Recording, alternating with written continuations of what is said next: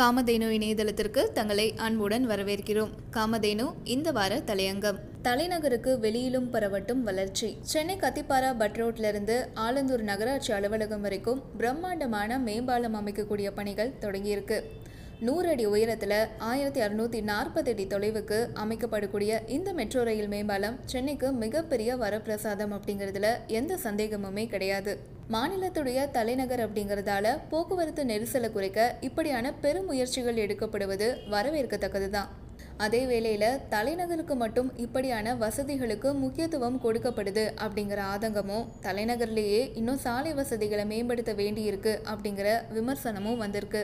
ஆறு ஆண்டுகளில் சென்னையில் மட்டும் மோசமான சாலைகள் காரணமாக ஏற்பட்ட விபத்துகளில் ஐநூற்றி இருபது பேர் உயிரிழந்திருக்காங்க அப்படின்னு ரெண்டாயிரத்தி இருபத்தி ஒன்றில் வெளியான தமிழக அரசுடைய புள்ளி விவரம் தெரிவிக்குது.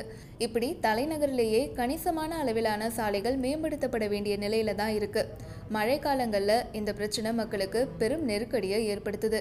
அப்படின்னா தமிழகத்துடைய பிற பகுதிகள் பற்றி சொல்லவே தேவையில்லை. குண்டும் குழியுமான சாலைகள் பற்றி பல முறை புகார் கொடுத்தும் நடவடிக்கை எடுக்காம பழுதடைந்த சாலைகள்லேயே செடி கொடிகளை நட்டு மக்கள் முன்னெடுக்கக்கூடிய போராட்டம் பல இடங்களில் நடக்க தான் செய்யுது. சிறிய அளவிலான விபத்துகள் கூட எளிய மக்களுடைய வாழ்வாதாரத்தை பின்னடைய செய்யக்கூடியது தான் இந்த சூழலில் அரசு முதற்கட்டமாக செய்ய வேண்டியது என்ன அப்படின்னா நகரங்கள் சிறுநகரங்கள் கிராமங்கள் அப்படின்னு சொல்லிட்டு எல்லா பகுதிகளிலையும் சாலைகளுடைய தரத்தை மேம்படுத்தணும். இன்னொரு பக்கம் தமிழகத்துக்கு வெளியே மெட்ரோ சேவையை விரிவுபடுத்தணும் அப்படின்னு குரல்கள் ஒழித்த வண்ணம் தான் இருக்கு. முதல்வர் மு க ஸ்டாலின் எதிர்க்கட்சி தலைவராக இருந்தபோது இந்த கோரிக்கையை முன்வச்சாரு.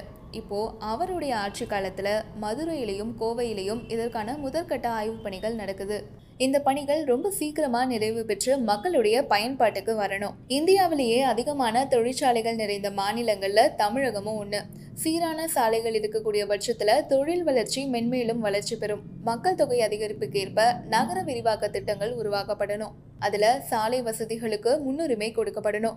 சாலையோர ஆக்கிரமிப்புகளை அகற்றுவது நடைபாதைகளை பாதசாரிகளுக்கானவை அப்படிங்கிற விஷயத்தை உறுதி பண்ணுவது பொது போக்குவரத்து வசதிகளை மேம்படுத்துவது அப்படின்னு சொல்லிட்டு இந்த மாதிரியான பணிகளில் அரசு ரொம்பவே கவனம் செலுத்தணும். வளர்ச்சி அப்படிங்கிறது பரவலாக இருக்கும்போது தான் அதனுடைய உண்மையான அர்த்தத்தை பெறுது. அரசு அதை உணர்ந்து கொள்ளும் என நம்புவோம்.